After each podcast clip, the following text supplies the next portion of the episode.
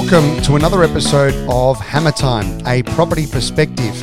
We set out to hand the microphone over to professionals in the property industry and to understand their perspective on what is happening in their respective areas of expertise.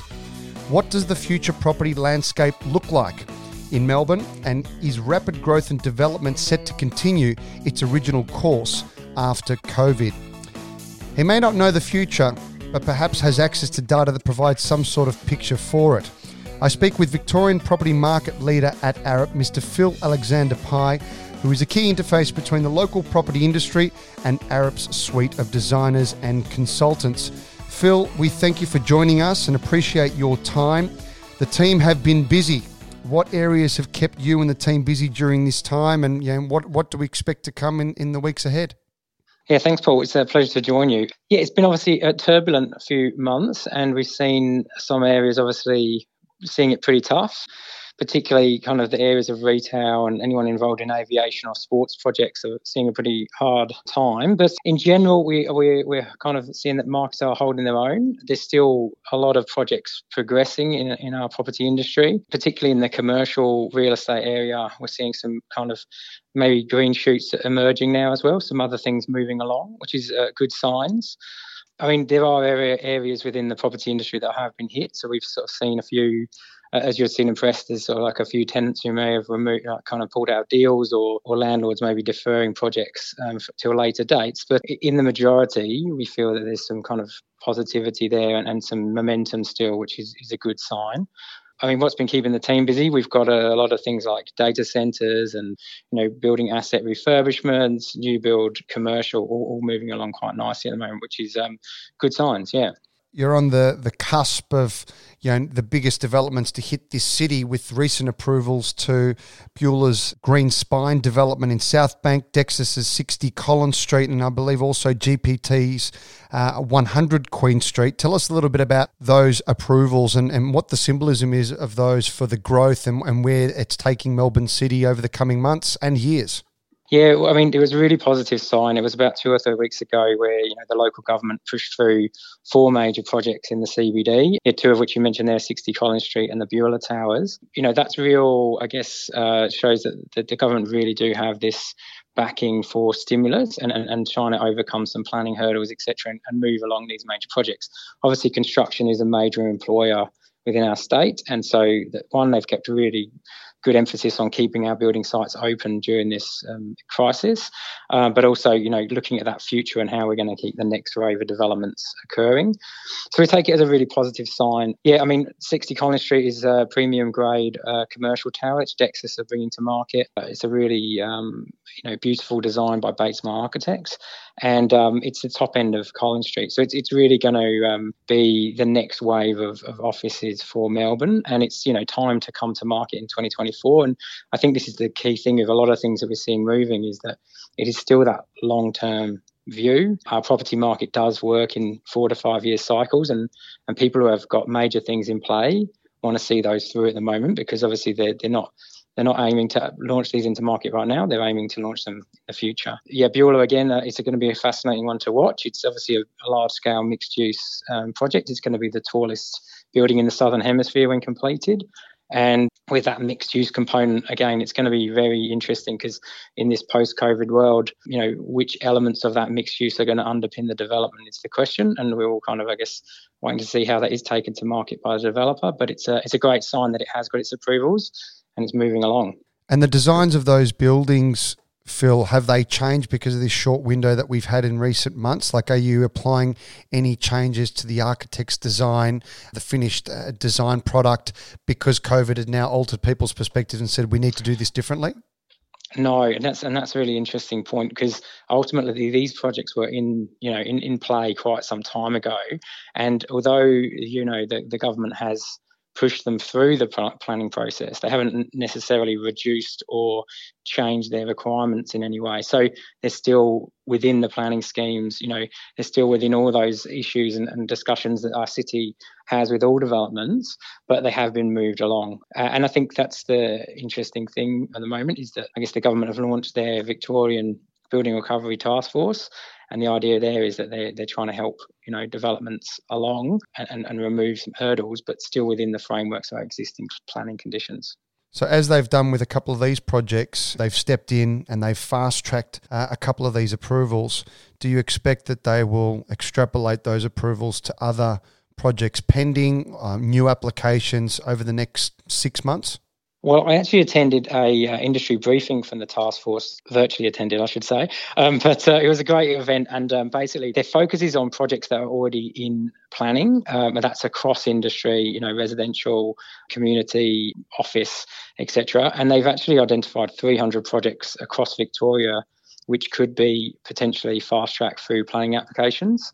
And they reported that at the moment, 45 projects have actually applied for support from the task force to actually accelerate them through planning. So that, that's really positive that our industry is really gripping this and, and taking hold and really taking in responsibility for their own projects and trying to move them through to get them on site as quick as possible. And so that focus is really about what can they get to site and, and, and actually start construction in the next 12 months there was some fascinating Q and A on, on on that event about kind of you know where how far they're going to go.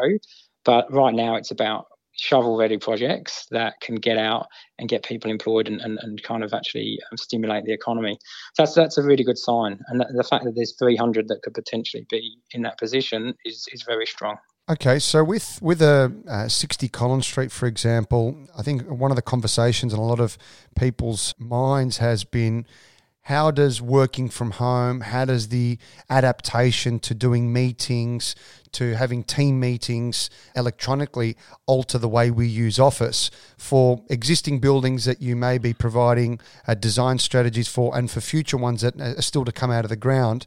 How is this going to change the way we use office space? And uh, is it going to influence the way businesses approach their, their tenancies and the way that they're designing them? It's an absolutely fascinating time for for, for the office market, and um, there's been a lot of people using their crystal balls to try and predict the future. And uh, there's you know with that, there's been some fascinating articles in the press about like the death of open plan office and agile working and things. Now, I've sat in some really interesting calls of our clients uh, over the last few weeks and, and kind of had these conversations. And there's lots of speculation. There are some major landlords out there thinking that, you know, with the, I mean, guess the hesitance to go towards dense offices, that some tenants may need actually more space in the future um, than they currently take to be able to get their people in and, and, still have them at a safe distance apart. There are other, you know, people are thinking that the, the, the third space providing in the building, you know, the shared meeting rooms and things could be the answer to that additional space. But um, it, it's very much speculation at the moment. I think we're seeing obviously a lot of short-term responses to the opening of buildings, but in terms of that long play, long, long sort of long play, I guess, long-term outlook, we are unsure. But I mean, we personally are. We're doing some research in that at the moment, and we're going to be releasing a paper in the next few weeks on, on our views of the world and what the future of office might look like. But by no means are we saying it's a fait accompli. Um, I think at the moment everyone's really trying to work out what's what's the immediate response, and then how might that trans sort of transition into the future. So, what does the? I mean, that's one of the, the, the greatest things about the business like Arup. It's a global business. The knowledge and access to data is very rich. If we go away from opinion and speculation, which is what the market is very full of, from buyers, from vendors, from landlords, etc., depending on which side of the fence you sit, you know, what's the data saying to us? You know, what what has um, has COVID actually changed anything other than people's opinions and, and physically where we're sitting? And, and what's the data you know, currently telling us for the you know, foreseeable future? I, I think the absolute immediate short term uh, response is, is how, when, when our offices open back up and our workplaces open back up, how are we going to get people into the buildings and to use the buildings in their current state? Because we, we're running analysis for a number of clients on their lifts and their vertical transportation systems. And with social distancing, it's a fact that it's going to take a very long time to load up buildings, particularly high rise. You know, um, we, have done studies where it could take two hours to load a building uh, in the morning and then two hours to empty it in the afternoon. Now that's going to have massive impact on business and, and, and, and kind of how, you know, when your staff arrive and, and how they um, get into the building. But it also has like fact, you know, impacts on the day to day operation that you're, you're not going to be able to just nip out and grab a sandwich at lunch because those lifts are going to be in that same stress situation. So this whole reopening of buildings really, really interesting. We've been doing studies on the kind of impact to the neighbours' energy of buildings and, and what it's going to do to the sort of bottom line Ultimately, not occupying the buildings recently is going to have a good impact for energy. Once we get back to maybe a normal where longer operating hours for tenants because they can't get with their staff in the building at once, that's going to have an impact to um, the cost of running, etc. So they're, they're really interesting day to day kind of, I guess, elements. And I think that also bleeds into like the wider responsibilities now of landlords in that they're going to have to do a lot more cleaning, a lot more kind of stewarding and shepherding of people around the building to make sure that they do work efficiently and effective. And that's all going to add cost and complexity to the way they operate their buildings. So we've already had approaches from from some landlords with um, requests on you know how they could use maybe smart technologies, etc., to, to to streamline those elements. And what do those smart technologies look like? And have they just been you know, created out of the blue, Phil, or have they been around for a while and now our hands being forced to actually utilize them?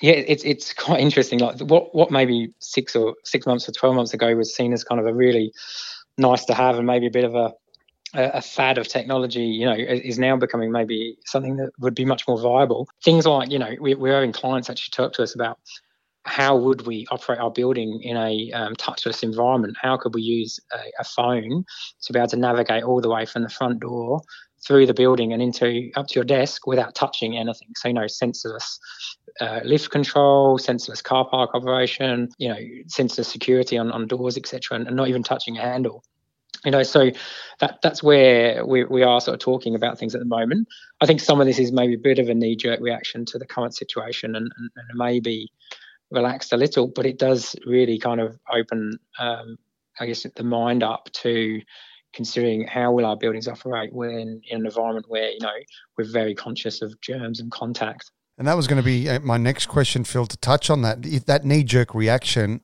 what are some of the thoughts from the landlords? It's like, yes, we need to adapt. Yes, we need to you know, conform to these pressures and changes of COVID. But let's face it, COVID's not forever. It's brought some stuff to the surface about hygiene and cleanliness, but for some landlords, this is a huge cost. And how do they justify a huge cost for what could be a very short-lived you know, issue? Absolutely. I mean, one of the events I sat in on last week actually had some really interesting statistics uh, published by um, a company called Brick Lane Property. But they've done some tenant sentiment surveys and, and they've basically seen a real change in maybe tenant views on rent reduction and things over the last few months as, as situations have stabilised. And it's a positive sign to say that less tenants are thinking they need to claim rent reductions. But at the same time, the landlords are under increasing pressure to operate the buildings and keep them clean. And and so again, we've we've we've been doing sort of some advice and consultancy around how you could use you know smart sensors in the building like sensor taps or, or sensored lighting to actually evaluate where people have been, and that way you don't necessarily have to uh, to clean those areas if you know no one's been in them. Uh, otherwise, you're going to be doing an intensive uh, deep clean on a very regular basis, and that's an expensive exercise. And, and that goes to a low tech solutions. I'm, I've actually come into the office today, which is a very novel experience, and I had to break a piece of sellotape on the door so that our staff knew that this room had been used. So, um, you know, that's low tech, but um, it definitely is this impact of how, how can you make sure that you operate and keep things clean and, and do it in a really f- effective way. In terms of migration and the international picture, you know, what have you heard from some of your colleagues, and has there been any discussion around the fact that our borders are closed at the moment? China being one of our major partners and has generated some you know, fantastic growth for this city and the country overall. What is the discussion around that at the moment, given the current political environment? And you know, do we see that being short lived as well, or you know, what influence do we think that it's going to have? I mean, the overall economic situation is, is let's say, is way beyond my pay grade, but um, absolutely it, it's weighing on a lot of people's minds. You know, the current environment with the lack of tourists, the lack of overseas students, and all those elements are having massive effects on our economy. I think there's something like 1.5 million, you know, overseas people normally in Australia at any given time, and, and obviously they're not here at the moment, so they're not spending, they're not renting, they're not, you know, filling jobs and things. So that's that's going to have major impacts. It's going to be a really interesting long-term outlook. I think from our own property perspective, Australia's relatively quick recovery um, is going to hopefully pay us dividends in that we've always been a bit of a, a, safe haven for investment in property from overseas pension funds and the like, and obviously um, private investors.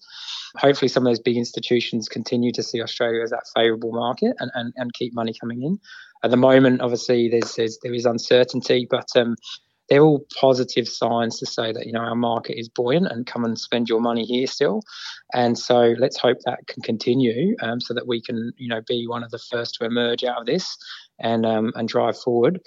I think then the issue is going to always be supply and demand in that we need the tenants to have confidence that they're going to you know move maybe commercial office and have a good deal. And we need people to kind of maybe see more confidence in the residential market and, and, and buy those apartments what this does, this situation does open up is some interesting questions around new models like build to rent uh, and, and, things like that, which are relatively new to Australia, and um, whether they're going to be more viable in a in a post COVID world where you know uh, renters want maybe more security from a big institutional landlord or someone, and you know are more willing to to go into a development of that type rather than from a um, mum and dad investor who maybe backs an apartment or something. So um, it's going to be very fascinating to watch. But at the moment, obviously, it's still a bit of speculation. To you and your team as a business, Arup has weathered the storm for many years and has grown and continues to grow. What does it look like for you as a team? Are you are you growing in the next six to twelve months because of the, the items that we've just discussed?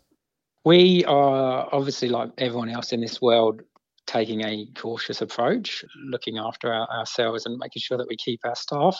But ultimately, you know, we are kind of taking a view that we don't know how long this is going to last and quite where it's going to go, and so we're trying to make sure that we we address it in a in a in an educated and you know strategic way, and and make sure that we've um, we keep our, our talent pool there available for our clients and uh, that knowledge base here so it's uh, very much is a, a, a, kind of a wait and see. But we are seeing green shoots, as I mentioned. We've picked up a, a new project just last week, which is a small new commercial development in Melbourne, uh, where a developer owns a site and wants to progress the planning in the next uh, three months, which is fantastic. And we're seeing that after the um, sort of the slower period around Easter, a much increased number of inquiries now about new project, which just gives us confidence that, the, that there's there's work out there. People are moving on investments, and we should hopefully be able to um, ensure our business sort of succeeds in that, this environment.